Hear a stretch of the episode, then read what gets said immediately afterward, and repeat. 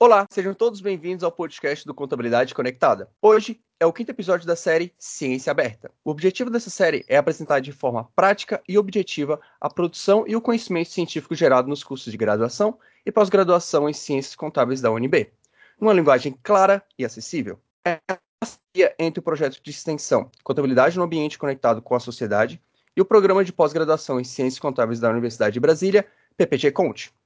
Eu sou José Dantas Neto de Freitas, estudante de graduação em Ciências Contábeis da Universidade de Brasília e faço parte da equipe do Contabilidade Conectada. E no episódio de hoje conversaremos sobre a pesquisa Motivações Eleitoreiras e Investimentos Público-Discricionários, análise cross-subnatural em uma jovem democracia. Oriunda da tese de doutorado do pesquisador Paulo Sérgio Almeida dos Santos, com orientação do professor doutor José Matias Pereira, do PPG Conte, da UNB. Agradecemos a gentileza do professor Matias Pereira e do Paulo Sérgio em aceitarem o nosso convite para participar desse podcast da série Ciência Aberta. E para começar, poderiam nos explicar de forma sucinta para os nossos ouvintes o objetivo principal de sua pesquisa? Olá a todos, obrigado ao Ciência Aberta pelo convite. É muito gratificante estar aqui para compartilhar um pouco do nosso trabalho, especialmente a pesquisa realizado em nossa tese de doutoramento no PPG Conte UNB. Quero agradecer ao mediador Dantas pela valiosa contribuição ao projeto Ciência Aberta, pelo árduo trabalho em buscar ler e entender os trabalhos que vêm sendo discutidos ao longo da, dessa série de podcast. A professora Ducinelli, pelo excelente projeto de extensão que vem desenvolvendo. Ação essa inovadora que muito tem estado em linha com os nossos anseios, que é a produção de informações contábeis financeiras que sejam mais acessíveis aos usuários numa linguagem simples e mais clara. Deste modo, por que não começar pela academia?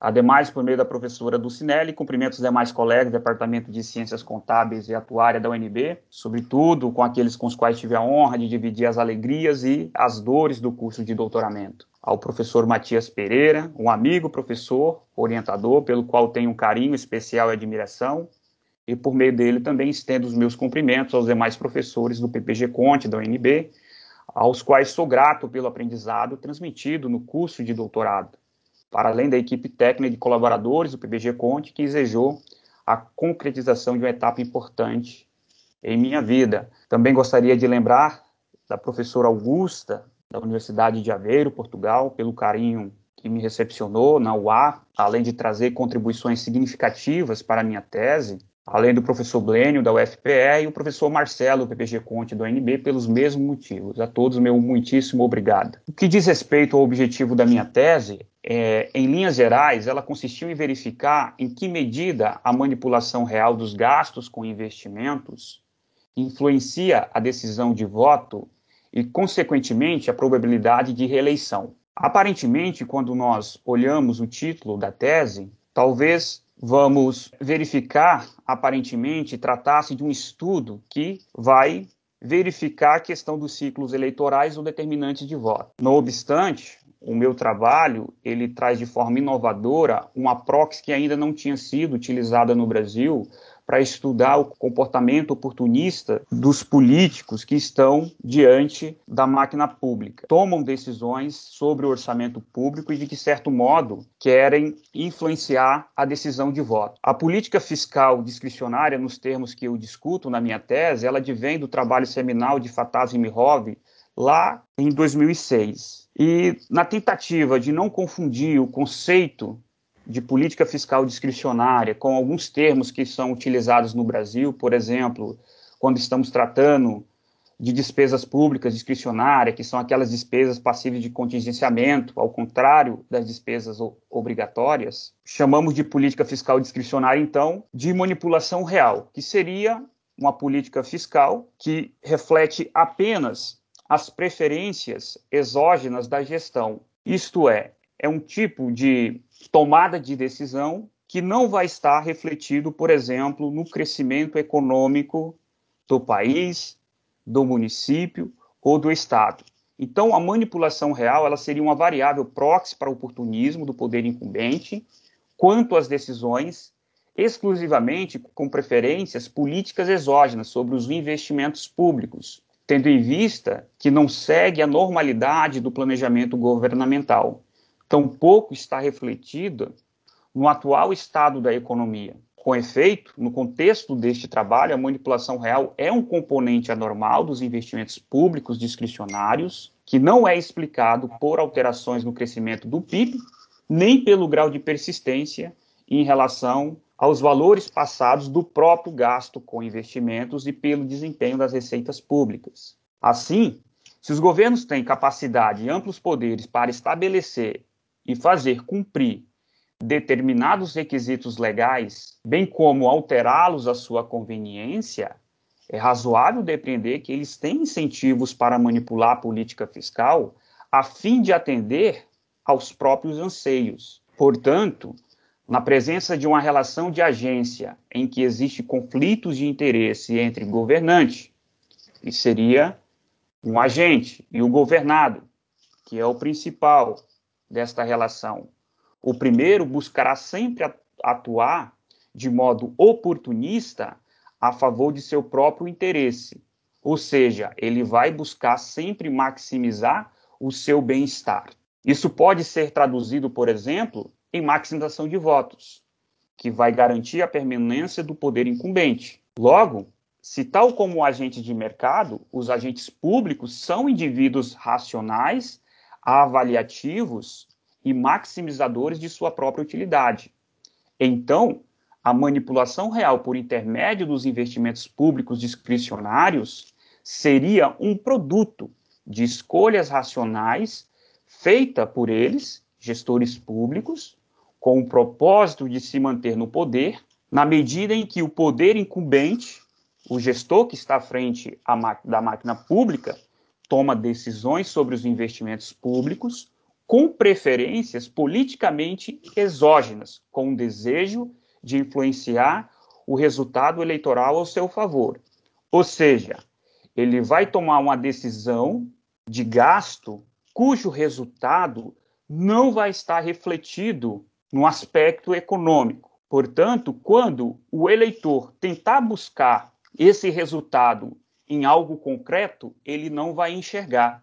Então, a minha tese ela tem essa diferença dos trabalhos anteriores, porque os trabalhos anteriores sobre ciclo eleitoral e também a respeito de determinantes do voto, eles trabalham com a variável pronta, com a variável que ele vai e coleta dos demonstrativos contábeis do ente. Eu não trabalho com esta variável pronta, eu tenho que estimar ela por meio de um modelo econométrico. Então, nesse sentido, existe a inovação da tese a fim de dar de investigar outras motivações que não necessariamente a que já vem sendo debatida ao longo do tempo nos estudos a respeito do ciclo eleitoral e também dos determinantes do voto.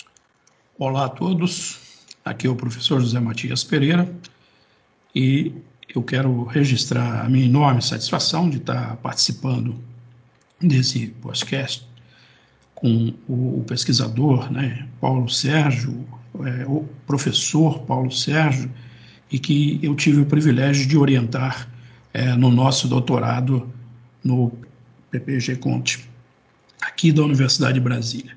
Esse estudo é, do Paulo Sérgio é, foi realmente algo instigante, porque é, ele se propôs a desenvolver uma pesquisa que particularmente me agrada muito no meu campo de pesquisa, que é, no fundo, se buscar é, discutir eficiência na aplicação dos recursos públicos.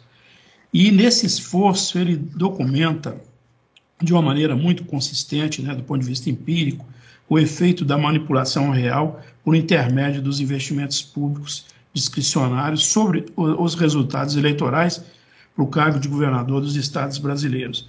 E é importante, eu diria, e ele vai é, debater sobre isso, vai explicitar sobre isso, é que ele fez um estudo é, empírico num período longo, que foi de 2002 a 2015, e que envolveu é, três eleições. Então, esse estudo, essa pesquisa que o Paulo Sérgio desenvolveu na sua tese de doutorado, é, foi algo que particularmente é, me agradou muito, e principalmente pela determinação dele é, enquanto pesquisador, a seriedade, é, a disciplina.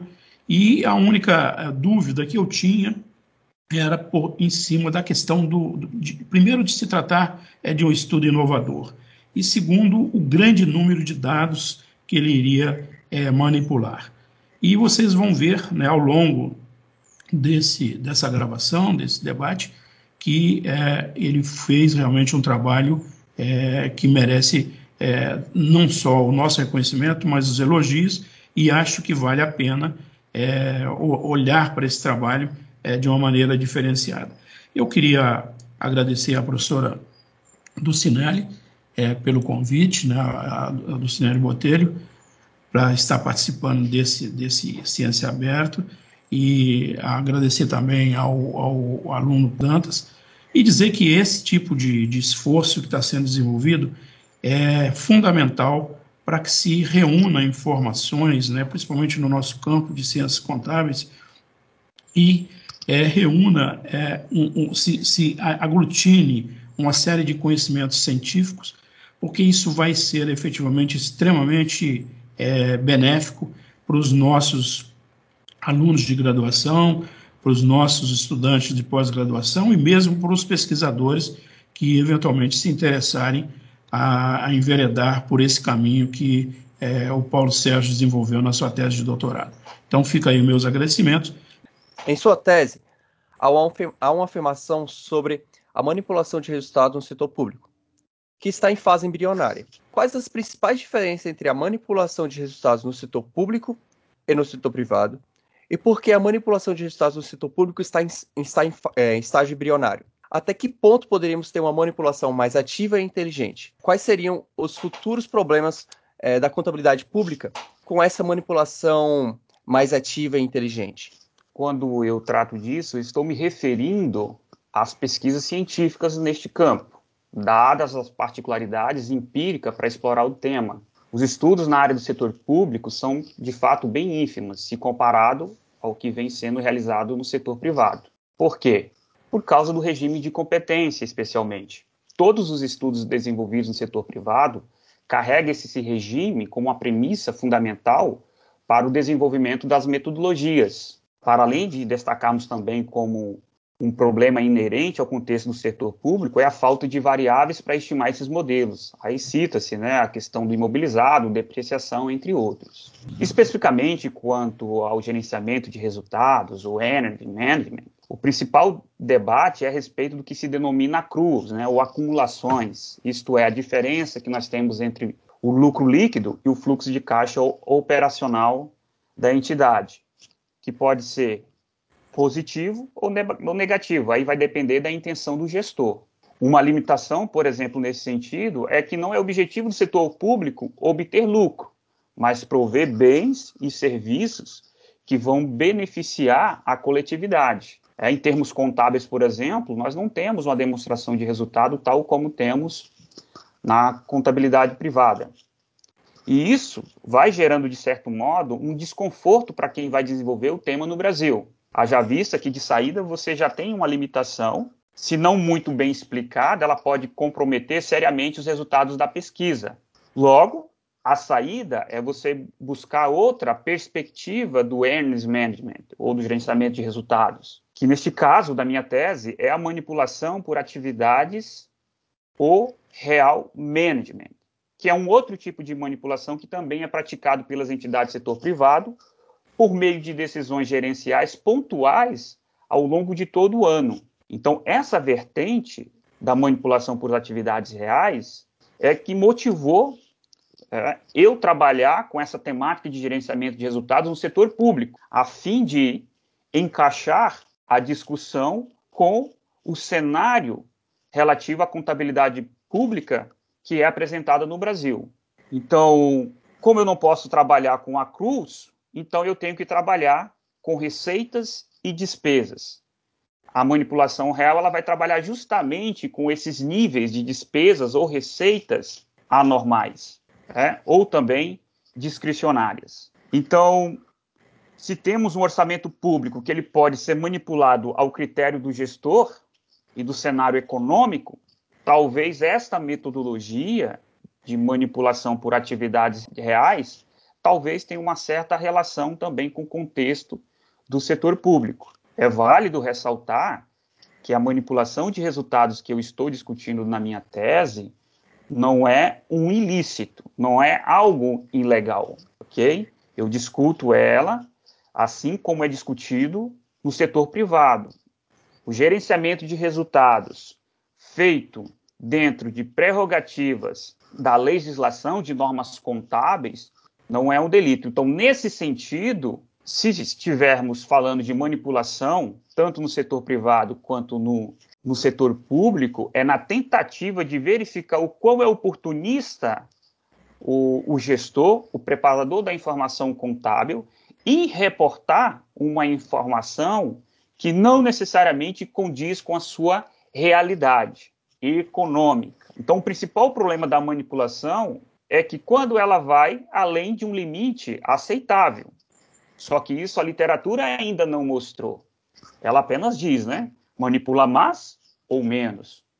Mas se você chegar, por exemplo, no gestor de fundo de investimento com a lista de empresas que manipula mais ou menos resultado, eu acho que ele não vai dar tanta importância para isso. Conquanto né, esse oportunismo por parte dos preparadores pode retirar da informação contábil uma boa parcela de sua fidedignidade.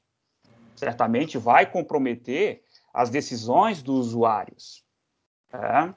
Por exemplo, no setor privado, um dos principais motivação que se tem é que o gestor ele vai manipular, num bom sentido da, da, da coisa, a, a informação contábil, por exemplo, na tentativa de receber mais bônus, porque ele vai querer reportar um maior lucro. E no setor público, qual que seria a principal motivação? A principal motivação é a perpetuidade do poder. Então, se o gestor ele tem incentivos, motivos para manipular a informação contábil, ele vai manipular querendo influenciar a decisão de voto. Nesse sentido, estou falando quando ele reporta a informação para o principal usuário da informação contábil no setor público. Logicamente, se ele estiver reportando essa informação para uma agência financeira de fomento, logicamente que ele vai influenciar esse resultado na tentativa de diminuir esse escrutínio por parte dessa agência para conseguir obter um crédito ou para uma agência que dá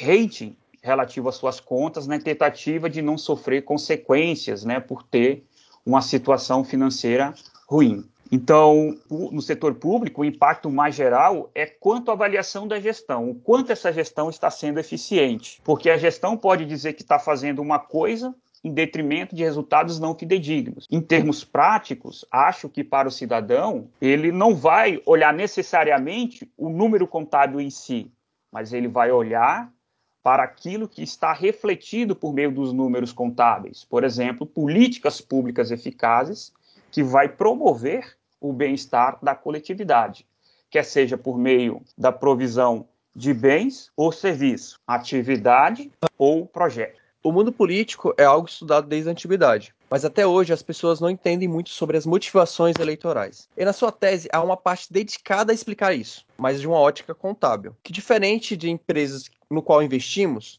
nós realizamos uma análise, pelo menos básica, antes de investirmos. Na política não há isso. Poderia nos explicar como selecionar nossos políticos baseado nas informações contábeis ou financeiras geradas por ele? Primeiramente, é importante destacar que um dos principais objetivos da informação contábil financeira é fornecer elementos que vai justificar a boa tomada de decisão por parte do usuário. Quando estamos falando de uma companhia aberta, por exemplo, você pode utilizar diversos indicadores para tomar a sua decisão de investimento ou desinvestimento, se você estiver utilizando, por exemplo, análise fundamentalista. E no setor público, não necessariamente o cidadão o principal usuário da informação contábil, vai tomar uma decisão de voto, com base em indicadores, mas em relação ao que os números contábeis representam em termos de bens e serviços que estão visíveis a eles, como eu disse anteriormente. Logo, o cidadão não vai, por exemplo, buscar um relatório resumido de execução orçamentária, ou um relatório de gestão fiscal, ou uma demonstração contábil qualquer, olhar para eles e dizer: olha, com base nessa informação que eu tenho aqui, Percebo que o gestor foi bem fiscalmente irei votar nele. Acredito que não. Como eu disse, o cidadão, principalmente de democracias tais como a brasileira, ele prefere ver esses números refletidos em políticas públicas eficazes. Ao menos é o que faz sentido, né, ao meu ver. Para além, talvez, nossa decisão de voto talvez esteja mais atrelado à empatia com o candidato, em razão da convergência de ideias, ou apenas como a única opção que se apresenta no momento. Né? Por exemplo, prefiro candidato X a Y, pelas seguintes razões. Mas não necessariamente o nosso eleitorado ele tem a capacidade de utilizar a informação contábil como um meio para ele tomar decisão. Logicamente que aqueles que representam o eleitor esse sim, talvez tenha uma capacidade a mais para poder né, influenciar a decisão de voto. Mas, em linhas gerais, partindo do pressuposto que o principal usuário da informação contábil do setor público é o cidadão, talvez estejamos num estágio muito embrionário para que o eleitorado local, o eleitor local, ele tenha condições para tomar decisões de voto considerando as informações contábeis ou financeiras. Eu gostaria muito que chegasse, a gente estivesse nesse ponto já de, de desenvolvimento como cidadão, né? Uh, para poder selecionar melhor os políticos. Há muitas teorias políticas desconhecidas dos eleitores. Claro que não vamos atingir todos os eleitores brasileiros como gostaríamos, mas poderia nos explicar sobre a teoria da escolha pública e nos esclarecer sobre os ciclos políticos e econômicos para entendermos como funciona de maneira mais científica a campanha política sobre é, sobre uma ótica mais técnica? Bem, a teoria da escolha pública, em linhas gerais, ela é um ramo da teoria econômica em que os conceitos da economia de mercado são aplicados à política e aos serviços públicos. Então, Anthony Dawes, já em 1957, já vai discutir o seguinte, né, e, e, e provoca: se tal como agentes de mercado, os agentes públicos são indivíduos racionais, eles são avaliativos e maximizadores de sua própria utilidade. Portanto, não vai existir diferença entre um agente político e um agente econômico. O que difere um do outro? O empresário, ele vende mercadoria ou ele presta serviço, buscando o quê? Buscando um determinado lucro. O político, sendo ele também racional, avaliativo e maximizador de sua própria utilidade, ele vai vender políticas públicas, buscando o voto e, consequentemente, a manutenção do poder. Logo, de modo notório, eles têm os mesmos anseios, que é fazer fortuna, por exemplo. O agente econômico faz fortuna no mercado, o agente político faz fortuna no mercado político. Já em relação aos ciclos políticos, eles emergem dentro da teoria da escolha pública como uma linha de investigação que busca basicamente analisar as interrelações teóricos empíricas entre o ambiente político e econômico. Essa linha teórica ela pondera que existe uma relação recíproca entre os setores político e econômico, em que a mudança ocorrida em um irá exercer forte pressão sobre o outro. Se, por um lado, a evolução da economia provoca grande impacto sobre a esfera política, o comportamento do cenário político também irá determinar o desempenho do cenário econômico. Assim, os ciclos políticos podem ser econômicos ou orçamentários fiscais. Então, nós temos duas vertentes de ciclo político: um que é econômico e outro que é orçamentário. O primeiro caso, ele consiste em relacionar o desempenho de variáveis econômicas, aí podemos citar de modo especial as variáveis macroeconômicas, como inflação, níveis de preço, taxa de crescimento, renda nacional, produto interno, taxa de desemprego, com os eventos políticos. Então, eu vou buscar, por meio do ciclo político econômico, encontrar uma relação recíproca entre o período eleitoral e determinadas variáveis macroeconômicas, em que esse período pré-eleitoral, de certo modo, o, o, gestor que está à frente da máquina pública, ele vai tentar influenciar a decisão de voto. Já quando eu estou falando do ciclo político orçamentário, o que tem de diferente é a variável é a variável dependente, que neste caso seria uma variável fiscal, uma, uma variável orçamentária. Né? Em muitos dos estudos, o que tem se trabalhado são as despesas. Então, vou realizar esses estudos, quer seja por meio de uma categoria econômica, uma despesa corrente, uma despesa de capital, ou por um grupo, né, gasto com o pessoal, outras despesas correntes, investimentos, ou por um determinado elemento, que aí seria até mais interessante fazer esses estudos de ciclo eleitoral orçamentário, em que você pega um, um, elemento de uma despesa específica, né? por exemplo, aquisição de máquinas e equipamentos, gasto com publicidade e propaganda, por exemplo. Então, quando determinado gasto público ele escapa da média dos anos anteriores, no período pré-eleitoral, significa dizer que o ciclo político se faz presente. O mesmo a gente pode concluir em relação à variável macroeconômica. Por exemplo, se um determinado momento o produto interno bruto ele escapa da média dos anos anteriores no período pré-eleitoral, pode ser que ali não é algo que está sendo explicado pelo um cenário externo necessariamente, mas sim pela uma atuação política oportunista, a fim de favorecer a decisão de voto. Mas a teoria da agência está muito ligada a essa, esse oportunismo e essa interação né, o principal e o agente. Como uma campanha eleitoral e até mesmo os gastos podem ser utilizados com isso, principalmente quando há ligação entre político e econômico, realmente, porque é um ciclo de realimentação. É um desafio né, para quem pega um tema, vai beber esse tema né, em uma outra vertente, igual na economia, e tentar fazer aplicação na contabilidade. De fato, é um desafio monstruoso, porque o seu, é, se você pegar a minha tese, por exemplo, é uma coxa de retalhos, porque você tem que ir construindo ela e justificando coisas que não nasceu no próprio setor público, que não nasceu dentro da contabilidade em si, mas são teorias econômicas, né, tal como a teoria da agência. Então, existe um esforço de você tentar fazer essa aplicação no campo Sim. que você está investigando. E, de fato, às vezes a gente consegue, né? Nós conseguimos demonstrar com certa lucidez essas relações. Às vezes não se consegue. Isso vai sendo aperfeiçoado à medida que você vai desenvolvendo mais estudos a respeito da temática. É, mas a teoria da agência, na contabilidade, de certo modo, você consegue encontrar, né, pode utilizar para explicar diversas relações é, entre o interesse do preparador da informação contábil e o usuário a qual se destina essa informação que foi preparada. E no setor público não é diferente.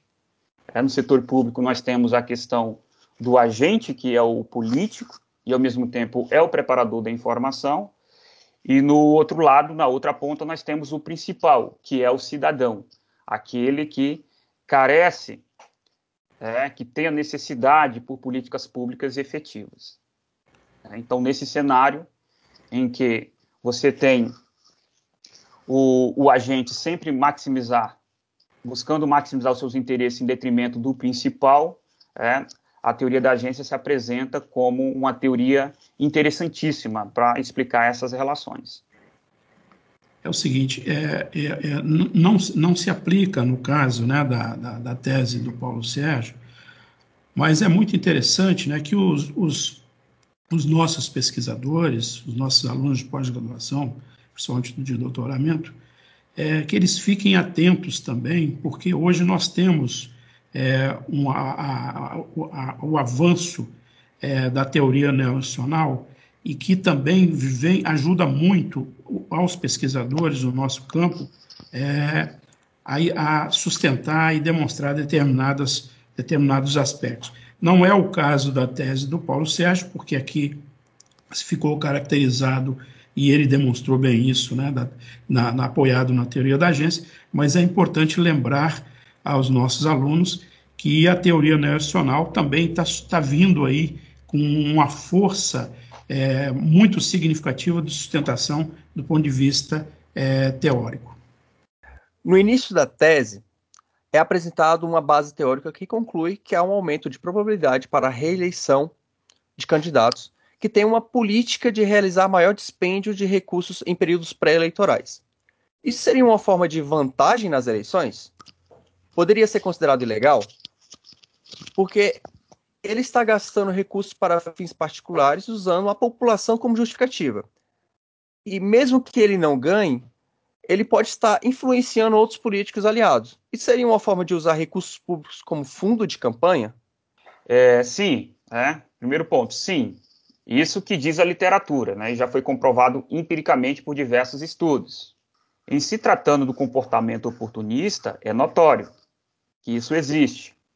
É tanto que os legisladores perceberam isso e, ao criar a lei de responsabilidade fiscal, lá no artigo 42, eles vedaram que o titular do poder, o órgão, né, nos últimos dois quadrimestres do seu mandato, ele não pode contrair obrigação de despesa que não possa ser cumprida integralmente dentro do, do exercício, ou que tenha parcelas a ser pagas no próximo exercício, sem que haja suficiente disponibilidade de caixa. É, então, o gasto em períodos pré-eleitorais ele pode favorecer uma possível reeleição, né, principalmente porque desde de 1997 nós temos a emenda constitucional 16, que trata da emenda à reeleição, se você quer, se você está já à frente da máquina pública e quer buscar a reeleição, possivelmente você pode ter o orçamento como uma ferramenta interessante para isso. Se você também quer comprometer a próxima gestão, principalmente por você ter um, já um, um mandato que está bastante desgastado politicamente, você também pode utilizar o orçamento para comprometer a gestão futura. Então, nesse sentido, a manipulação que eu discuto na minha tese é diferente, por exemplo, das pedaladas fiscais feitas pela Dilma. Aquilo ali sim, foi sim. passível de destituição do cargo. A manipulação que eu discuto em minha tese, ela é uma, digamos assim, uma manipulação que ela seria legal, que não vai ferir pontos da lei de responsabilidade fiscal, que não vai ferir pontos da lei 4.320, que seria, digamos aí, as duas normas de direito financeiro mais discutidas na área do setor público. Logicamente, né, que se o gestor ele tem expertise para manipular o orçamento, ele vai manipular de um modo legal para poder favorecer é, os seus propósitos, que é de reeleição ou eleger um, um, um par dele do mesmo partido ou até mesmo um partido que ele apoia. E isso fica muito nítido e claro, é, claro, para todos os cidadãos que queiram é, ver isso na prática. É, por exemplo, nós vamos ter agora é, eleições municipais. Aqui na minha cidade, por exemplo, todas as ruas estão sendo asfaltadas. Numa crise como esta, crise na saúde, mas a prefeitura, de algum modo, ela, de algum lugar, ela conseguiu obter recursos e está asfaltando todas as ruas, pintando, é, meio fio, dando manutenção em praça. Está ficando algo muito bonito de se ver é justamente dentro dessa linha que eu estou discutindo na minha tese. O gestor sabe qual é as intenções dele, ele é racional, ele é avaliativo, ele é maximizador de sua própria utilidade. Talvez o prefeito atual ele não queira a reeleição, mas ele está tentando influenciar, né, já a decisão de voto para aquele aquele candidato que ele vai apoiar. Tudo bem? Mas ele está fazendo isso de uma forma legal. Certamente ele está levando em consideração o artigo 42 da LRF ok? Porque ele também não pode manchar a sua imagem perante a sociedade, principalmente perante os seus pares, que é o legislativo, por uma penalização do Tribunal de Contas por descumprir o artigo 42. Isso não quer dizer, né, que no longo prazo isso possa ensejar é, alguma revisão dessas contas, porque às vezes pode haver sim essa manipulação legal, mas nós sabemos que muitas coisas elas ficam ocultas durante a gestão e acaba que vindo ao conhecimento público anos depois do fim do mandato. Então, às vezes pode acontecer de uma manipulação legal se tornar uma manipulação ilegal, tal como a pedalada fiscal que nós tivemos ali no mandato da, da Dilma Rousseff. Poderíamos nos explicar a diferença entre as democracias mais jovens e mais velhas em relação à política de gastos públicos? Considerando tais políticas como forma de controle de resultados, e a reação da população entre as democracias mais jovens e mais antigas? É, que é mais um ponto importante a ser destacado na tese, né? que você vê que a tese ela traz conceitos que nós já percebemos até aqui, econômicos, contábeis e agora também vai discutir um pouco da ciência política. Né? Então, três áreas sendo interrelacionadas para a construção de uma tese. É, às vezes você vai se ver diante de um cenário como este, para poder é, conseguir repassar aos seus pares qual é o propósito né, do seu estudo. E aqui é mais um caso que, para eu justificar é, os resultados da minha tese, eu fui buscar na ciência política um, um potencial é, fator. Nesse caso, nós temos a questão das democracias mais jovens e das democracias mais amadurecidas. Antes de mais, de mais nada, é, nós temos que entender que qual que é o objetivo da democracia, né? Em linhas gerais, é que os cidadãos exerçam o poder de governança através do sufrágio universal, né? De governação através do sufrágio universal. Então, nesse sentido, a democracia também ela é o meio pelo qual nós possamos, né, enquanto cidadãos, monitorar e controlar a atuação dos nossos governantes. Nesse sentido, esse monitoramento será melhor ou mais eficaz à medida que os cidadãos sejam mais bem instruídos. Isso significa dizer que eles aprendam a punir as ações oportunistas por parte dos seus governantes. Ok? Aí eu estou falando o quê? De uma democracia sim, sim. já mais amadurecida. Quando estamos tratando de uma democracia jovem, embora ela carregue todos os princípios de um Estado democrático de direito, ela ainda sofre com problemas em suas instituições. Então, é comum termos mais casos de corrupção, por exemplo. Casos de corrupção que envolve montas de recursos gigantescos. Democracias mais amadurecidas, todavia, também têm problema com corrupção, só que o um nível mais controlado, porque as instituições são mais atuantes, são mais independentes e assim por diante. O que não pode ficar é, vago é o entendimento que a corrupção só existe em democracias jovens, é, que só existe no Brasil, que só existe na Bolívia, que só existe né, na Venezuela. Não, a corrupção ela é algo inerente a um negócio, quer seja ele público ou privado. É uma forma de barganha. Só que quando ela ultrapassa um limite não aceitável na sociedade, ela favorece uma pequena classe em detrimento de diversas e milhões de pessoas. Nesse contexto, é importante destacar que, quer seja uma democracia jovem ou mais amadurecida, a corrupção ela existe. O que diferencia uma da outra é que as instituições são mais atuantes. A legislação ela funciona melhor. Então, partindo desse pressuposto, é, e também que o poder emana do povo, à medida que o povo ele vai invocando maior responsabilidade dos seus governantes, em que o próprio povo, é, aí eu vou trazer um termo que eu pouco falei dele na minha tese, em que o povo é mais accountable, né, relativo à accountability, assim como ele exige que os governantes sejam também mais accountable, isso significa dizer que as leis vão ser mais severas para o combate à corrupção, haverá maior transparência, é? e essa democracia, no momento em que o povo vai amadurecendo, significa dizer que ela já está mudando de estágio também. Então, todo o processo que o Brasil tá, vivenciou, está vivenciando, é um processo inerente do próprio amadurecimento da democracia.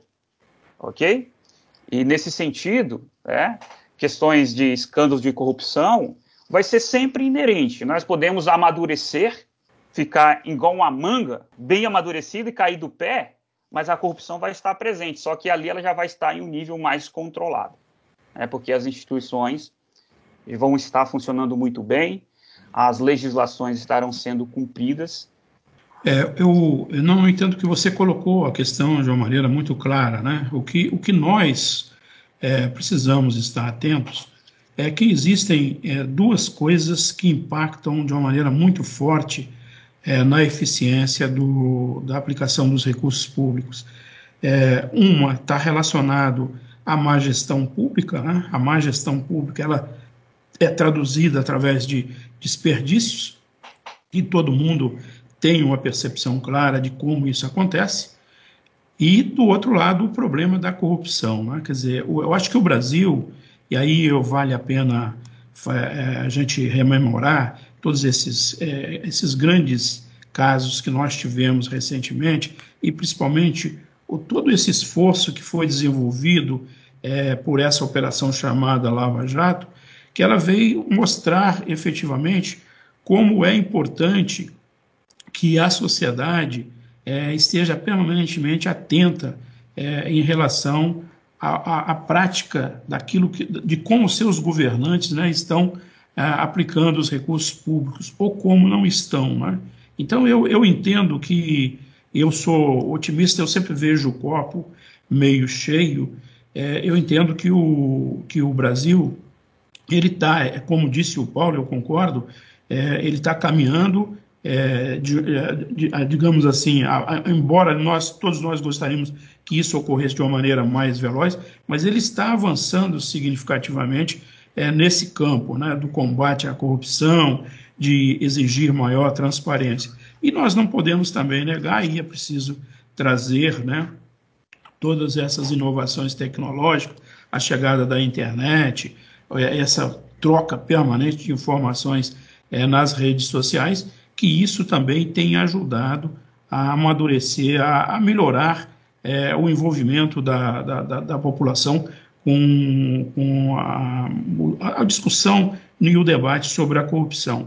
Porque na, no campo da política, é, o que o governante mais quer é que ninguém o incomode, né? que ele não exija é, transparência, prestação de contas, e isso é realmente algo que a sociedade tem que repudiar. E eu acho que nesse, nesse, nesse sentido é, nós estamos avançando. Mas é também importante lembrar que estudos como esse é, que o Paulo realizou, essa, essa pesquisa de doutoramento dele, é, ajuda muito também a gente é, a, a ajuda muito a permitir que a sociedade, principalmente é, determinados setores, e eu diria os setores, é, os segmentos mais é, envolvidos com a academia, com a imprensa, é, para compreender melhor como é que isso está ocorrendo. Então, eu acho que é nesse sentido esse debate que o Paulo traz é, para dentro da, da, da, tese dele, é, eu entendo que, que foi muito é, significativo, muito importante. Poderiam fazer uma relação da forma como os políticos realizam suas despesas é, no Brasil e em outros países? Há uma diferença de como os eleitores premiam ou punem seus políticos? Na sua tese, é uma citação de países mais desenvolvidos que têm uma noção mais conservadora fiscalmente. Poderia usar um, exemplos e explicar mais sobre isso? No primeiro ponto, as decisões relativas ao gasto público dependem inicialmente das intenções políticas, que, que às vezes ela é oculta para o eleitor, porque quando o camarada ele está fazendo a promessa de campanha, não necessariamente ele vai falar quais são as verdadeiras intenções, ele vai falar aquilo que de certo modo possa atrair votos. Essas intenções políticas, às vezes, podem não estar associadas com as promessas de campanha em sua totalidade. Conquanto é bom destacar que um gestor de ideologia mais à esquerda, certamente, conforme já apresenta os estudos, ele tem preferência por gastos mínimos e sociais. Um gestor de ideologia mais à direita, por gastos econômicos. Né? Um gasto que é compartilhado em maior escala com o setor privado. Não obstante, independente da ideologia, eu acredito que o cenário econômico é que é possivelmente o fator mais preponderante para se definir qual que vai ser o tamanho do gasto no período. É, pegamos a situação atual é, que nós estamos presenciando. É, embora você tenha no comando do país um governante um pouco né, favorável a, as questões neoliberais, todavia ele não pode tocar em frente projetos porque está em um momento delicado. Né? Então, o cenário econômico ele pode explicar bastante coisa. independente de qual ideologia, o governante ele vai ter que se comportar de um modo que esse modo ele é o mesmo, independente dos interesses que ele tem inicialmente ou passou para a sociedade lá na sua campanha. Então, nesse sentido, acredito que, independente de estarmos no Brasil, ou em Portugal, ou na Nova Zelândia, na Noruega, estando no poder um partido com ideia socialista, certamente ele vai preferir gastos mínimos e sociais. Ao contrário, gastos com a linha mais econômica, de desenvolvimento econômico. Só que aí que sempre vem os questionamentos, né? Essa recíproca pode não ser verdadeira. Aí vamos pegar, eu cito o caso, né, lá do, do início da gestão do ex-presidente Lula no PT, momento em que nós tínhamos um cenário econômico favorável no Brasil, impulsionado por commodities, e ele resolve surfar a onda. De certo modo, isso vai contrariar as ideias defendidas pelo seu partido. É, pegamos o caso agora do atual presidente Bolsonaro. A fim de buscar eleitores é, em regiões menos desenvolvidas, ele deu uma total atenção para a questão do Bolsa Família, inclusive aumentando o valor desse auxílio. Aí eu pergunto, né, de certo modo, isso não vai contra a, essência da sua ideologia política? Então, no final das contas, Anthony Dawes ele está corretíssimo no que ele afirma. Olha, político, independente de ideologia partidária, ele sempre vai ter a mesma né, equação de utilidade. Ele sempre vai maximizar o seu próprio interesse assim como o empresário faz no mercado econômico. Eu acho que o Paulo colocou a questão bem, né? Eu acho que há o, os países, é, as diferenças básicas está é, principalmente no nível de exigência, né? O estágio que esses países se encontram. E é importante lembrar também, no caso brasileiro, que nós somos um país muito desigual. Né? Então, é, determinadas questões que os governantes priorizam, é, é, no, em, em, países mais evoluídos isso não ocorre, né? Mas o que eu, o que eu, eu sempre lembro é que se você olhar nas principais democracias, e a gente pode dizer as principais democracias, inclusive aqui na Europa, né, onde eu estou vivendo atualmente, é, se nós olharmos para um passado recente, é, nós tivemos um primeiro-ministro alemão, Helmut Kohl, é, que esteve no poder por cerca de oito ou dez anos e que era um, um grande líder político. Né? Esse político ele é, terminou é, de uma maneira melancólica na medida em que surgiu já na, numa determinada fase final do governo dele é, indícios de que ele a, havia é, tira, obtido benefícios é, ilícitos, né, com vendas de equipamentos, armas, etc. Eu não me lembro bem o que, que era, mas, de qualquer maneira, é importante lembrar que todos esses governantes é, que caminham nessa direção, é, eles também acabam sendo penalizados. Tá? Quer dizer, o, o, os governantes, na medida em que eles são maus governantes, é, a, a, eles acabam pagando um preço elevado. E isso se reflete nas democracias mais evoluídas, como nas democracias mais jovens também. O Brasil está é, tá caminhando para penalizar é, aqueles governantes que, de alguma forma, não se conduziram de, de maneira adequada. Num país continental com, com nível altíssimo de dispersão de renda, como é o caso do Brasil, mesmo político totalmente neoliberal, é, ele vai trabalhar com políticas públicas voltado para a questão do assistencialismo. Porque se ele não o fizer, ele sabe que ele vai perder voto. E se ele é um competidor de mercado político, ele tem que implementar, né, implementar ou manter uma política pública nesses moldes que já está dando certo. A questão do conservadorismo fiscal ele tem muito a ver com a questão da competição política. Então, em países em que você tem uma competição política mais objetiva, mais atuante, é, certamente a, haverá aquele gestor que ele vai temer essa competição política. Né? Veja o caso dos Estados Unidos, republicanos e democratas. Trump agora, nos últimos dias, quis injetar recurso na economia a fim de combater problemas relacionados aí à pandemia. Ou seja, a competição política ela força às vezes o camarada a ser mais mais conservador fiscalmente falando. Mas em linhas gerais, né? O que seria ser um conservador fiscal significa conduzir o orçamento público dentro de um limiar que não comprometa a saúde financeira do ente, quer seja ele um município, um estado ou um país. Só que nós, cidadãos, não gostamos disso, desse conservadorismo fiscal, principalmente democracias jovens tais como a brasileira, que ela premia política fiscal mais expansionista. Porque, às vezes, um contingenciamento pode significar um desinteresse pelo bem-estar da população.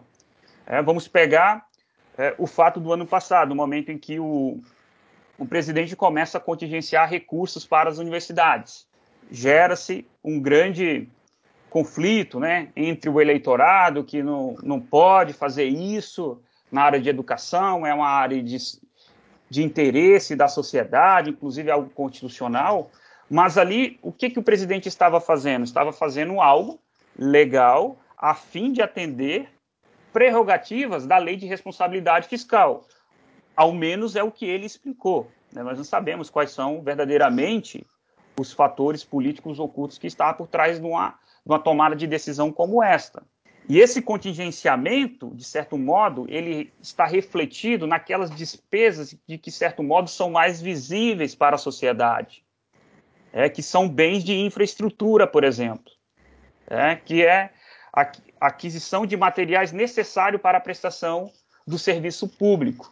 Então, isso reflete algo que às vezes a gente não vai precificar como algo interessante enquanto cidadão né, enquanto cidadão. Você vai olhar para esse cenário e vai achar que o governo está descomprometido né, com o seu bem-estar e com o bem-estar da sua família.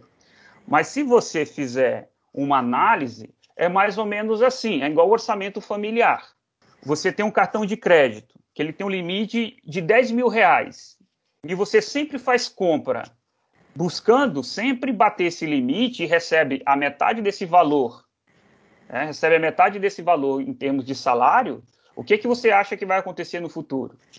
É, vai virar uma bola de neve. E às vezes, alguns gestores, na tentativa de ganhar voto, na tentativa de se manter no poder, ele não tem muito essa preocupação. E nós sabemos que prover políticas públicas exige recurso. Esse recurso ou vai ser recurso próprio, por meio da implementação de impostos, ou vai ser por meio de recurso de terceiros, aí ele vai ter que pegar dinheiro emprestado. Então é uma coisa que vai levando a outra e vai se tornando uma bola de neve. Então o que que cabe aos gestores, acredito?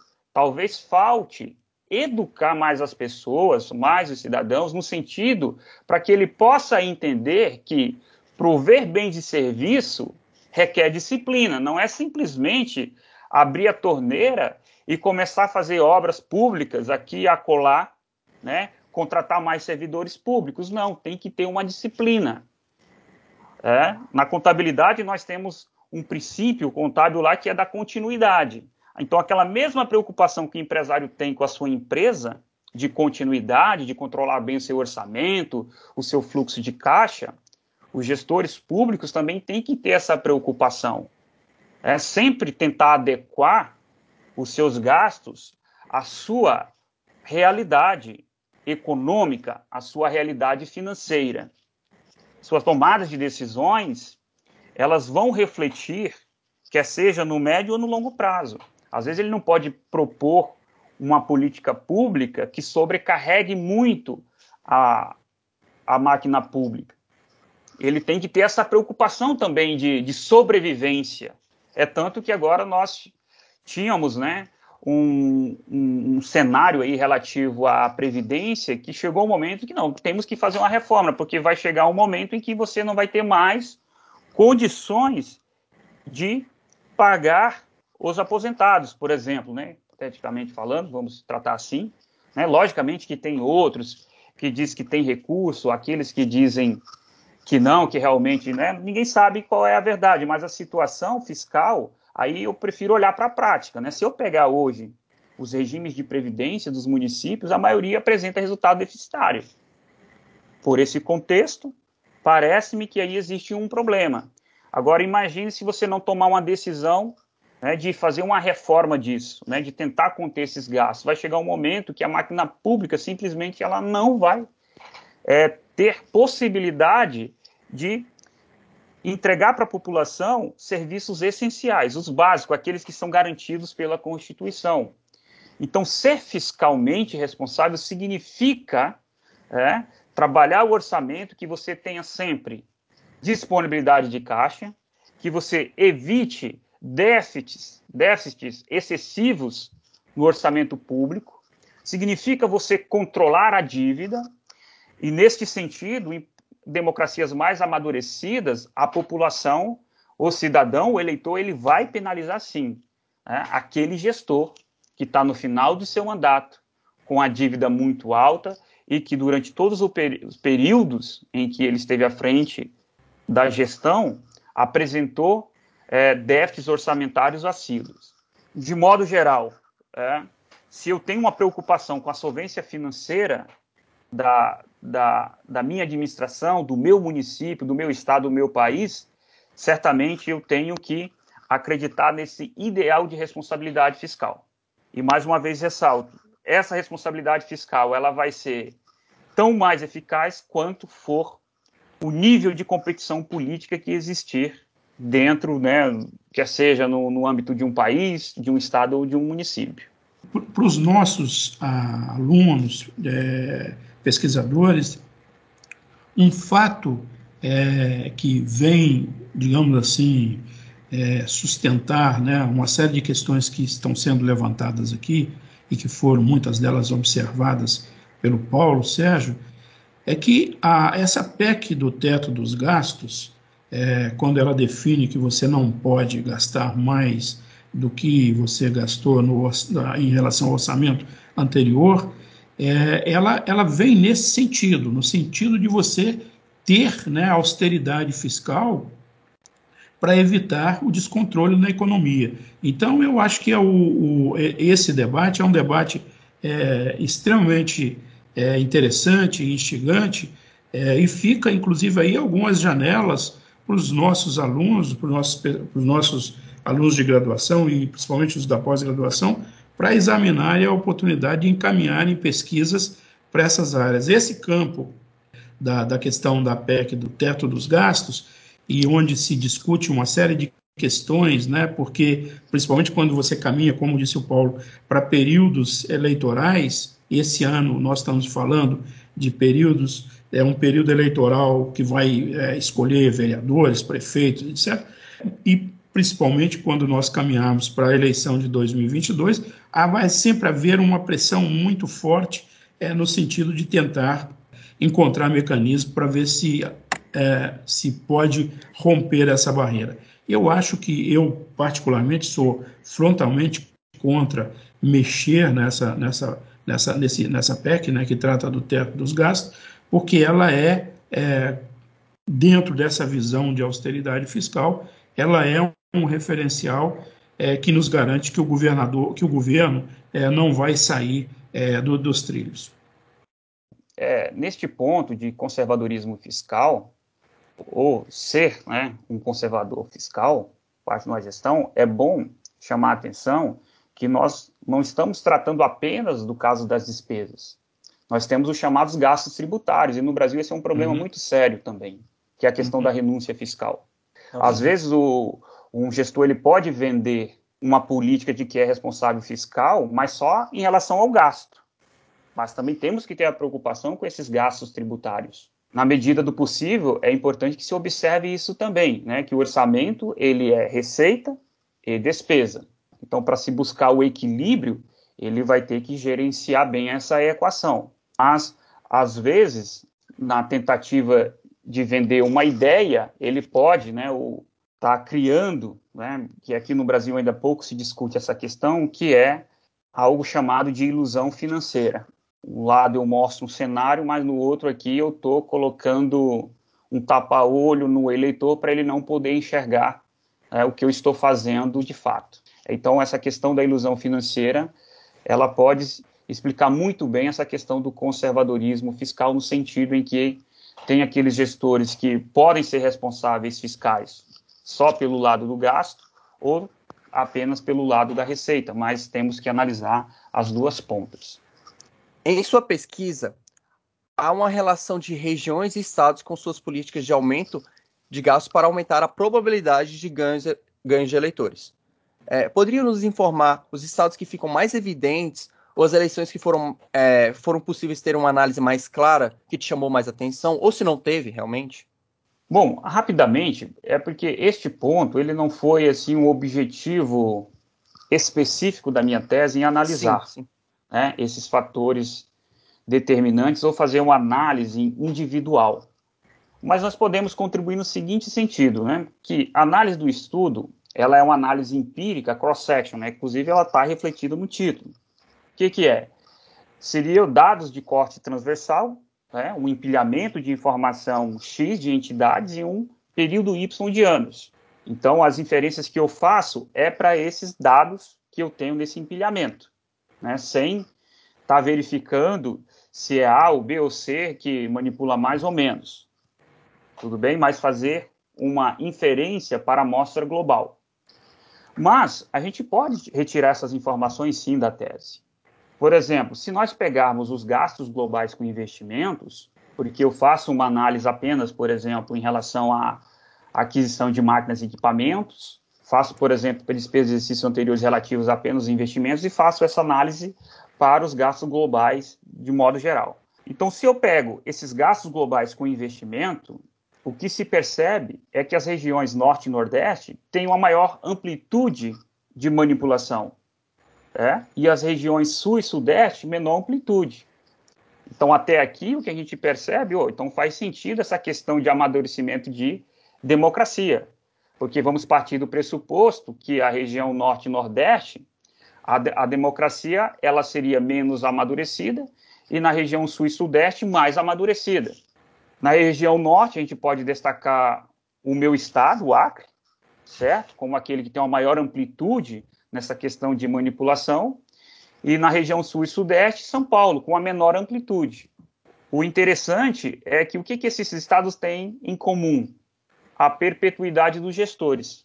No Acre, maior parte ali do, do, período que eu analiso é o PT, que está à frente, e em São Paulo, como nós sabemos, PSDB.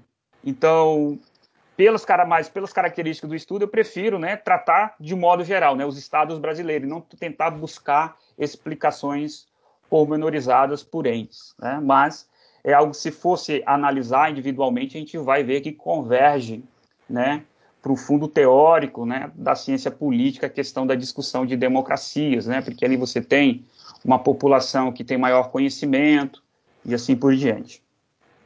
O que chama a atenção da gente né, nesses casos, e ele citou o caso do Acre né, e o caso de São Paulo, é que é, é importante também no campo da ciência política é, a gente ficar atento que é, os governos que se perpetuam é, eles vão num processo crescente de desgaste. Né? Então, qualquer governo que permaneça no poder por, por um longo período é, vão ser, vão sofrer desgastes e vai chegar uma hora que vão perder esse poder. Agora, o que é importante né, no campo da, da, da, desse debate, e como disse o Paulo, o objetivo da pesquisa dele não foi nessa direção, mas é fundamental, é extremamente importante que, que nós, é, do, no que atuamos né, no campo da, das ciências contábeis, é, que a gente desenvolva pesquisas para, é, digamos assim, demonstrar efetivamente se esses governantes é, estão fazendo, é, digamos, governos é, efetivamente voltado para o interesse da, da população, ou se eles, na verdade, estão desenvolvendo mecanismos para se perpetuar no poder com determinados tipos de políticas e políticas públicas, é, como eu tenho essa preocupação com a questão da eficiência dos gastos públicos, na ponta do sistema, esses gastos eles se mostram muito abaixo daquilo é, que se poderia esperar. Então, esse é também é, uma, uma, variável né, que se abre, mas, como Paulo disse, não foi o objetivo da tese dele. Os resultados de sua pesquisa apresentam uma, uma situação bem desanimadora até um pouco triste, pela relação positiva entre aumento das despesas discricionárias e a probabilidade de reeleição. Além de ser um informativo para os políticos de como usar os recursos públicos em campanhas específicas em períodos de pré-eleição, eleição e pós-eleição. Poderia nos explicar quais são as despesas que têm mais resultado? E se fosse fazer uma consultoria para um partido político de, é, de como se reeleger? Como na sua pesquisa mesmo diz, não há uma diferença é, ideológica ou de partido político. Ela tem uma relação, ela tem uma relação positiva. o que indicaria a ser feito? Como aumentar as chances de ganhar as campanhas, de, as campanhas políticas? É, a questão do ciclo político orçamentário, ele é algo, né, pode ser algo oportunista de fato, e acredito que é algo inerente ao processo orçamentário também, né? Ele pode ser oportunista ou algo inerente ao próprio processo orçamentário. Logicamente que isso, à medida em que formos desenvolvendo mais estudos, a gente vai chegar a uma, uma conclusão, né, o que de fato é neste aspecto. Eu prefiro é, enxergar das duas formas, tanto por sendo oportunista e por ser algo também inerente ao próprio processo orçamentário, né? Porque às vezes você pode ter um projeto e você ser um gestor novo, até você ganhar todo o legislativo para poder implementar esse projeto, já está no final, quase no final do seu mandato. Né? Então, só ali você vai conseguir implementar. Então, não necessariamente eu sou um, um, gestor oportunista, né? mas foi algo que eu tive que conquistar perante o legislativo para poder obter a aprovação. Então, às vezes, né, o gestor só vai conseguir aprovar esse projeto de grande impacto social já próximo né, ao seu último ano de mandato, momento em que sua governabilidade vai estar mais confortável por acordos políticos bem-sucedidos ao longo do seu mandato. Né. Numa democracia tal como a nossa, a melhor coisa a saber é que o eleitor local é retrospectivo, ele é míope e tem o mesmo comportamento. Né? Eu estou falando se eu fosse dar um conselho para um, um partido político. Ele não vai punir, então, políticas do tipo expansionista, mesmo que, de algum modo, isso possa comprometer a saúde financeira no médio e longo prazo da entidade. O legal que vai encontro a esse, a esse aspecto é uma frase do, do, do Machado de Assis, né? Quando há sucesso, compensam-se os espinhos. Então, é mais ou menos isso olha, o governo ele está gastando muito, mas pouco me importa qual vai ser o tamanho da dívida, né? Porque o, o eleitor, sendo ele míope, ele só vê o que está refletido no seu dia a dia. É a creche, é o hospital, é a ponte. Então, nesse sentido, ele, nós não temos né, condições, não temos é, conhecimento para fazer uma análise tão é, detalhada sobre essas questões de relação custo e benefício do que os gestores vão fazendo ao longo do tempo.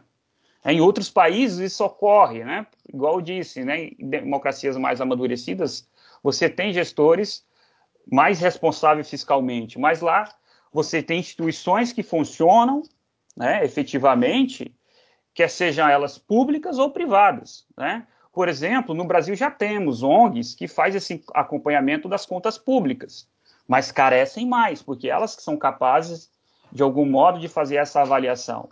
Porque o cidadão, o simples cidadão, ele não tem condições. Ele apenas olha para o seu dia a dia, identifica algo que está refletido por meio de uma decisão política orçamentária e precifica isso como sendo algo bom, mesmo que custe caro, mesmo que vai comprometer a saúde financeira no longo prazo, como eu disse. Né? A gente pega, por exemplo, é como foi em 2014 com as questões dos estádios. Né? Estádios sendo construídos em algumas regiões em que você nem time de futebol é, tradicional você tem. Né? Mas acredito que a população local, em sua grande maioria, achou aquilo muito interessante, com a promessa que aquilo ia desenvolver a região e assim por diante. É bom destacar que pesquisas anteriores já têm mostrado que realmente o eleitor brasileiro não é avesso a níveis mais elevados de gasto público, portanto, ele vai premiar política fiscal mais expansionistas em período próximo ao calendário eleitoral. Haja vista que, na maioria dos casos, a reeleição ela ocorre ou do gestor que já está à frente da máquina pública ou daquele poder incumbente que ele quer colocar no poder, né? Por exemplo, o, o que foi vice em seu mandato ou um correligionário que ele quer apoiar. E eu é, voltaria no tempo, né, na década de, no começo da década de 60, é, que nós tivemos um ex-governador é, em São Paulo em que basicamente o lema da campanha dele era roupa mais faz, tá? Quer dizer, então é, é, é, esse esse tipo é, de, de, de slogan, de certa forma, ele vem é, se é, perpassando de governos para governos, e isso, por exemplo, nos, nos países nórdicos, por exemplo, nós estamos falando aí de Finlândia e outros, é, onde o, a, o nível de transparência é extremamente cobrado dos seus governantes, isso jamais seria tolerado. Né? E no Brasil, é, nós é, assistimos a, essa, a, esses cenários. Então, eu acho que o, esse processo também de amadurecimento da população, é, do ponto de vista político, é, e que passa, inclusive, pelo próprio processo de educação da, da, da, população, da maioria da população, isso é fundamental, né? porque, do ponto de vista político, você imaginar que alguém vai fazer, vai roubar e vai fazer, isso é intolerável. E, no entanto, é, nas democracias mais jovens, é, você se depara com situações como essa. Outra relação positiva triste é o fato do nível educacional. Mesmo com a mesmo com o maior acesso à educação, há uma relação positiva. Poderia nos explicar o motivo? Como poderíamos mudar esse quadro ou termos maior maturidade democrática? É, uma fascinação foi a relação de renda. Quanto maior a renda, maior a política conservadora, a política fiscal conservadora, né? Mas não consegui entender a questão de renda e ensino. Elas não deveriam ser positivas juntas?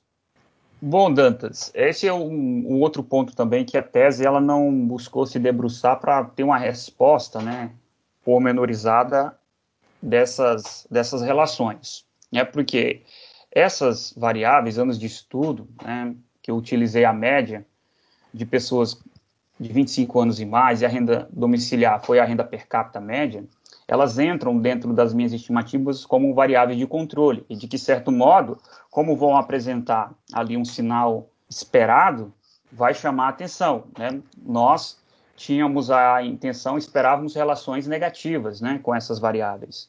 Quanto maior fosse a manipulação real, né, menor deveria ser a questão dos anos de estudo aí do, do, do eleitor, né? mesmo a questão da, da renda domiciliar, partindo da perspectiva que quanto mais conhecimento o eleitor tem em termos de estudo, quanto maior sua renda, mais ele consegue identificar e punir gestores é, que queiram implementar manipulações oportunistas nos moldes do que eu discuto na tese. Cabe a nós, então, tentar buscar uma resposta para isso. Esses achados talvez sugerem que mesmo aqueles eleitores brasileiros que têm melhores taxas de escolaridade e de renda, eles não conseguem identificar nem punir o que eu chamo de manipulação real, que é essa parcela do gasto público que não está refletida na, no atual estado da economia, que não está refletido nos valores passados do próprio gasto, que não está refletido na dinâmica da receita. Então, esta constatação mostra que o amadurecimento de uma democracia, abre aspas, talvez, né, seja mais associada a experiências adquiridas pelos eleitores ao longo das eleições, do que propriamente né, das características intrínsecas do eleitorado. Aí né, é o que eu até coloco na tese, faz é necessário estudos mais detalhados, haja vista né, que não foi interesse da pesquisa, como eu disse, investigar de modo pormenorizado demais incentivo da manipulação real para além do ciclo eleitoral.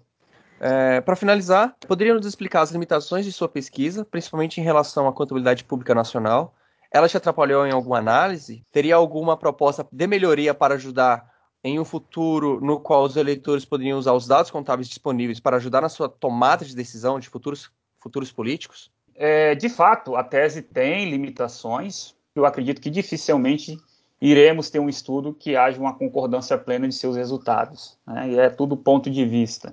E minha tese não é diferente. No caso do meu estudo, algo que ainda pode gerar uma certa dúvida é se a proxy que eu utilizo, que eu, que eu utilizo e chamo de manipulação real, que na verdade, na teoria econômica, seria uma política orçamentária discricionária, se daria da mesma forma como nós temos no gerenciamento de resultados que é estudado no setor privado. Ou se é de fato apenas um nível de ineficiência dos gastos com investimentos. Isso, de fato, é uma manipulação real, anormal, inerente à própria, ao próprio contexto do orçamento público, Ou é algo pior ainda do que isso? Por exemplo, algo que leva à ineficiência, ao desperdício de recurso. Por que, que eu digo isso? Porque ele é algo que não está refletido no PIB.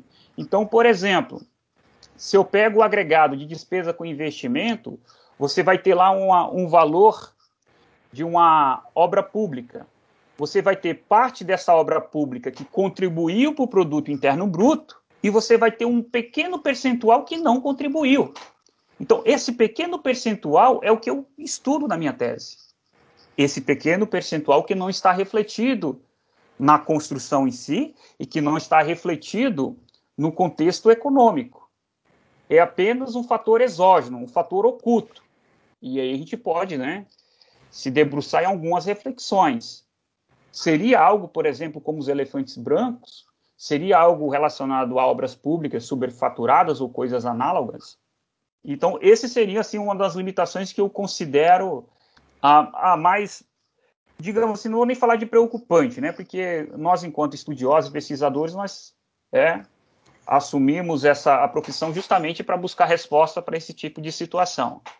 Mas é algo que a gente tem que pensar refletir para depois em si, né, tentar levar à frente e vender isso é, em termos de pesquisa, né, nos periódicos, como algo que possa ser, né, de fato coerente, né, definir o que de fato é essa proxy que eu utilizo que eu chamo de manipulação real. Será que ela está dentro do mesmo contexto da manipulação real discutida no setor privado, em que o gestor vai utilizar isso como uma forma de reportar resultados mais interessantes ao olho do eleitorado, ou é apenas algo que reflete a ineficiência do gasto público, principalmente naquelas despesas mais visíveis pra, pela população, que é as despesas com investimento, que são também ditas, né, despesas discricionárias. Aí, logicamente, que vai ter outras limitações que é inerente ao próprio desenvolvimento do estudo, que é relativo às variáveis, né? como eu disse lá no início, quando você está estudando gerenciamento de resultados, você parte do pressuposto que aquela, aquela entidade que você vai estudar, ou aquelas entidades que você vai estudar, elas praticam a contabilidade sob o regime de competência, é, nós sabemos que no Brasil ainda estamos caminhando para uma convergência plena ao regime de competência. É, então, eu não posso simplesmente pegar um modelo de gerenciamento de resultados do setor privado e aplicar no contexto dos entes públicos brasileiros, porque não faz sentido.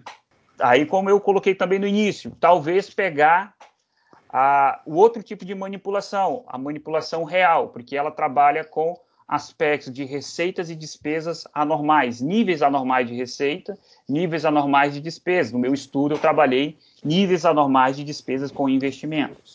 Mas agora, isso seria para refletir um resultado mais satisfatório ao olho do eleitor ou é simplesmente o reflexo de uma má gestão em termos de ineficiência na aplicação de recursos públicos? É esse exercício que ainda nós estamos fazendo para tentar, né, na medida do possível, entregar uma pesquisa com mais qualidade ainda até esse momento que nós desenvolvemos aqui. É, em termos de reflexões ou até mesmo provocações né, para essa questão futura, eu acredito que nós devemos fomentar trabalhos tal como esse do Ciência Aberta. Né? Você tem que transformar, pegar, transformar algo técnico, feito para um grupo particular, em uma linguagem clara e acessível a todos. Né? Aqui, por exemplo, a minha tese, notoriamente, ela é feita para um, um grupo particular de pessoas que conseguem ler e compreender e sugerir melhorias. Nós sabemos que nem todas as pessoas têm condições de fazer o mesmo. Em termos de informação contábil financeira, especialmente aplicado no setor público, nós temos que pensar projetos desta natureza. Pegar esse dado, né, essa informação, e transformar em algo mais acessível para o cidadão, numa linguagem clara, numa linguagem acessível. Nesse sentido, é, os Estados Unidos, por exemplo, eles têm lá o que chamam relatórios financeiros popular.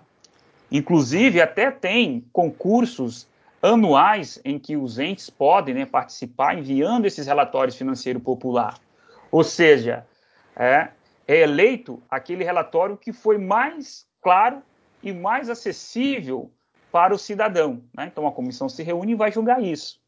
Tá? Olha que, que ideia interessante. Então, qual é o objetivo desse relatório financeiro popular nos Estados Unidos? É encorajar e ajudar os governos a extrair informações de seus relatórios financeiros para produzir informações contábeis financeiras ditas né, populares de alta qualidade, especificamente projetada para serem facilmente acessíveis e compreensíveis para o público, bem como né, para outras partes interessadas nessa informação, mas sem que tenha experiência em finanças públicas, necessariamente. Isso vai servir para que o cidadão possa reconhecer aquele governo de modo individual que teve né, a maior capacidade de fazer uma boa gestão.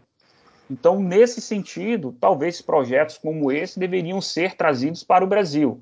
Não apenas em relação à contabilidade pública, mas possivelmente quanto à contabilidade financeira. Né? Veja agora a explosão que está tendo de pessoas adentrando na Bolsa de Valores e muitas não têm esse conhecimento é, técnico né, da contabilidade como um todo. E por que não, então, você transformar essa informação em relatórios financeiros populares? Né? Isso né, vai em grande convergência ao que preconiza o artigo 74, né, aciso 2 da Constituição, né, porque o gestor ele tem que comprovar a legalidade e avaliar os seus resultados, por meio de eficácia e eficiência da gestão orçamentária financeira, patrimonial e assim por diante. Mas se o cidadão ele não tem essa capacidade, dificilmente ele vai conseguir verificar isso. Logicamente, né, que existe os órgãos de controle que representam sociedades que têm essa este papel. Mas como nós sabemos, a nossa estrutura conceitual da contabilidade pública, ela fala muito bem, olha, o principal usuário da informação contábil do setor público é o cidadão. Então, que de modo nós podemos tornar as informações contábil financeira preparadas pelas entidades do setor público de forma mais acessível, com uma linguagem mais clara para todos os cidadãos. Seria interessante. Né? Eu acredito que esse é o nosso desafio né? em querer discutir, debater é, temáticas tais como esta. Né? O meu estudo ele está mais preocupado com a questão do oportunismo no contexto do orçamento e como que isso pode refletir de um modo ou de outro na, na questão do voto. É, e, e, eu acho que é, é tão agradável para a gente no campo acadêmico, né, é ficar discutindo essas coisas, porque é, é como se você estivesse fazendo uma viagem novamente, a mesma viagem, é, de uma maneira mais soft, né, de uma maneira muito mais agradável do que quando é, o Paulo estava fazendo a pesquisa e me cabia ficar é, buscando não deixar que ele saísse do, do trilho. É, o que é importante quando você discutiu essa questão da, das limitações do estudo, e eu não tenho nada a acrescentar mais do que o Paulo já colocou a respeito disso, é que o, o que é fundamental num trabalho é, de qualidade, e esse do Paulo eu reputo como um trabalho de pesquisa de qualidade, é que o, o, pesquisador, ao longo do processo, isso foi uma coisa que eu pedi para ele, é, e ele fez com, com, de uma maneira muito objetiva, é você deixar muito claro essas limitações, até porque um trabalho, é, quando você tem um trabalho de, que tem um escopo muito amplo, é, você corre um risco de ou nunca chegar a um, a um resultado final, ou eventualmente correr o risco de fazer um, mais de uma tese num mesmo trabalho. Então, eu acho que na medida que ele afunilou o trabalho dele, isso me deu muito conforto é, como orientador do Paulo, foi nesse sentido, né, de que nós é, tínhamos uma, é, um, um, um, foco específico é, nesse campo da, das motivações eleitoreiras e os investimentos público discricionário, e tem uma coisa que eu não poderia deixar de, de, de, de só ler, né, que está na, na, na, nas conclusões do Polo, quando ele diz que uma das principais implicações desses achados é que essa ação oportunista do poder incumbente, por não estar refletida no atual estado da economia, resulta em custos difusos para a população. E na medida em que essas despesas públicas tendem a permanecer em níveis de estar abaixo do essas, essas despesas tendem a permanecer em níveis de bem-estar abaixo do potencial esperado.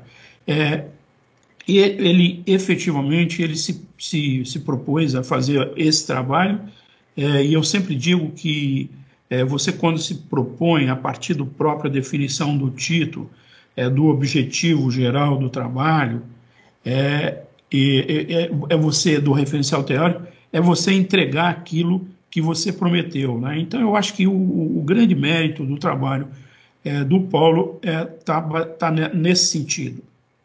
Como é, ele colocou muito bem, é um trabalho, inclusive, que é, abre janelas para pes outras pesquisas nesse mesmo campo é, que é, efetivamente podem contribuir muito é, com a sociedade, né, e principalmente com a administração pública. Eu reputo que esse trabalho do Paulo é um trabalho que, que é, eu acho que vocês é, fizeram uma escolha muito feliz na, ao fazer esse convite para o Paulo e para mim, porque é um trabalho que realmente merece uma atenção especial e, como ele disse, é um trabalho que ainda, tá, ainda está em construção.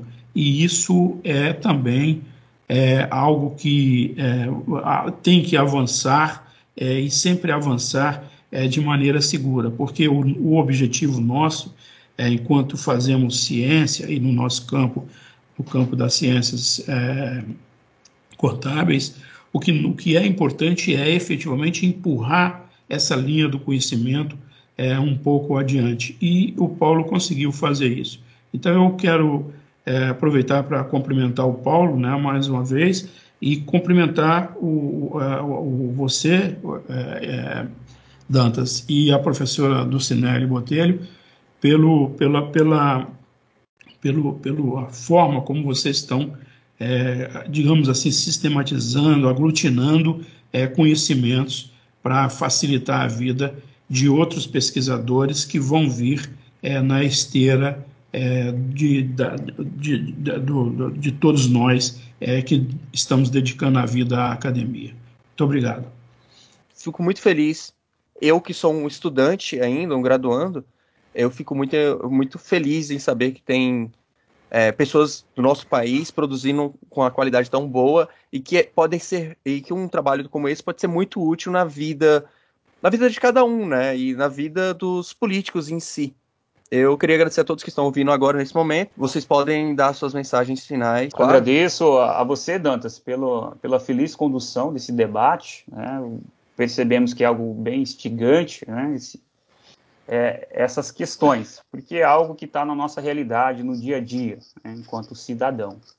Então, agradeço a você, a, ao convite a professora Lucinelli, né, ao parabenizar mais uma vez pelo projeto de extensão desenvolvido no Departamento de Ciências Contábeis Atuais da UNB. Acredito que é algo que possa ser estendido né, para as demais universidades como um benchmark.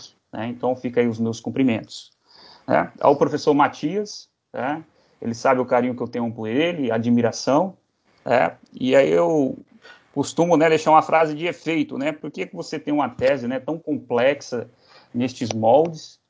Aí eu trago o pensamento de Isaac Newton, né? Se cheguei até aqui foi porque me apoiei no ombro dos gigantes. E o professor Matias, sem sombra de dúvida, é um gigante na área dele, contribuiu e continua contribuindo para aprimorar cada vez mais as finanças públicas, né, especialmente no, no Brasil. Né? O meu grande abraço e a todos, né, obrigado aí pelo convite, pela oportunidade e fico à disposição novamente aí do projeto. Um abraço a todos. Bom, é, é uma enorme satisfação né, que, que eu volto, que eu vou, estou me despedindo de vocês.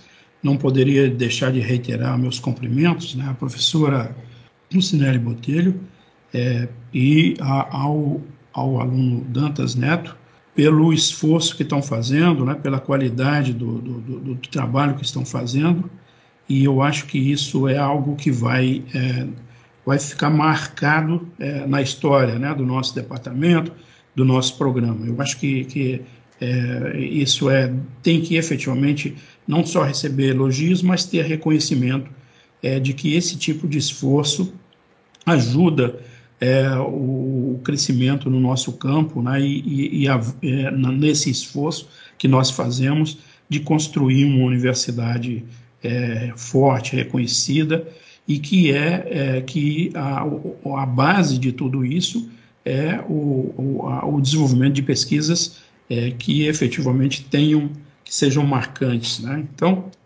eu é, deixo aí a, as minhas despedidas, meus agradecimentos, quero deixar mais uma vez os meus cumprimentos né, e um grande abraço ao Paulo Sérgio. Para mim foi é, muito gratificante ter sido orientador do Paulo Sérgio. É, acho que, como eu, eu tenho dito para ele, ele tem uma longa trajetória na vida acadêmica e essa trajetória certamente será uma trajetória de sucesso pela dedicação que ele tem, o compromisso que ele tem é, no, no, em, em, fazer pesquisa com seriedade, de ter disciplina, e eu acho que é muito importante. Quando eu olho é, para o Paulo Sérgio, olho para a Dulcinelli, olho para uma série de é, ex-alunos nossos é, que hoje já estão na academia, já estão cumprindo é, os seus papéis, né? É, vocês são os nossos sucessores e eu acho que vocês estão fazendo isso de maneira muito bem feita. e a nossa expectativa é, em algum tempo, estar tá passando o bastão para vocês, é, para vocês irem em frente. Eu, eu só eu achei interessante a fala do Paulo Sérgio, é, dessa questão. É, eu, eu, diria que na, na vida acadêmica nós não chegamos a lugar nenhum sem ajuda, né? E o, a, o papel dos orientadores é, são fundamentais. Eu tenho um carinho muito forte, muito especial pelo meu orientador, é, que é da, da, Espanha, o professor Cotarello, que ainda hoje é, nós temos contatos frequentes. Ele já está velhinho, é, até porque eu também já estou ficando velho, e ele, a gente troca ideias e discute, e isso é algo muito gratificante. A academia tem isso, nós vamos fazendo com que a nossa família é, aumente, né, e aumente é, com pessoas muito especiais. Então fica aí os meus cumprimentos e os meus agradecimentos e, e, e, estarei atento aos próximos é, debates que vocês vão é, gravar, né, porque outros podcasts, porque certamente é, serão extremamente interessantes como os que já foram feitos e eu tenho certeza como esse que foi feito agora é, a partir da, da tese do Paulo Sérgio. Um grande abraço para vocês. Muito obrigado. É, e com esses agradecimentos, vamos encerrar o, o, programa. Eu gostaria que todos vocês que escutaram o podcast até esse momento sigam uh, a gente nas redes sociais: é, Twitter, YouTube, Instagram, é, tudo contabilidade conectada. Eu, agra eu, agradeceria muito. E fiquem ligados, próximo, próxima semana terá uma nova tese. Muitíssimo obrigado a todos e até a próxima.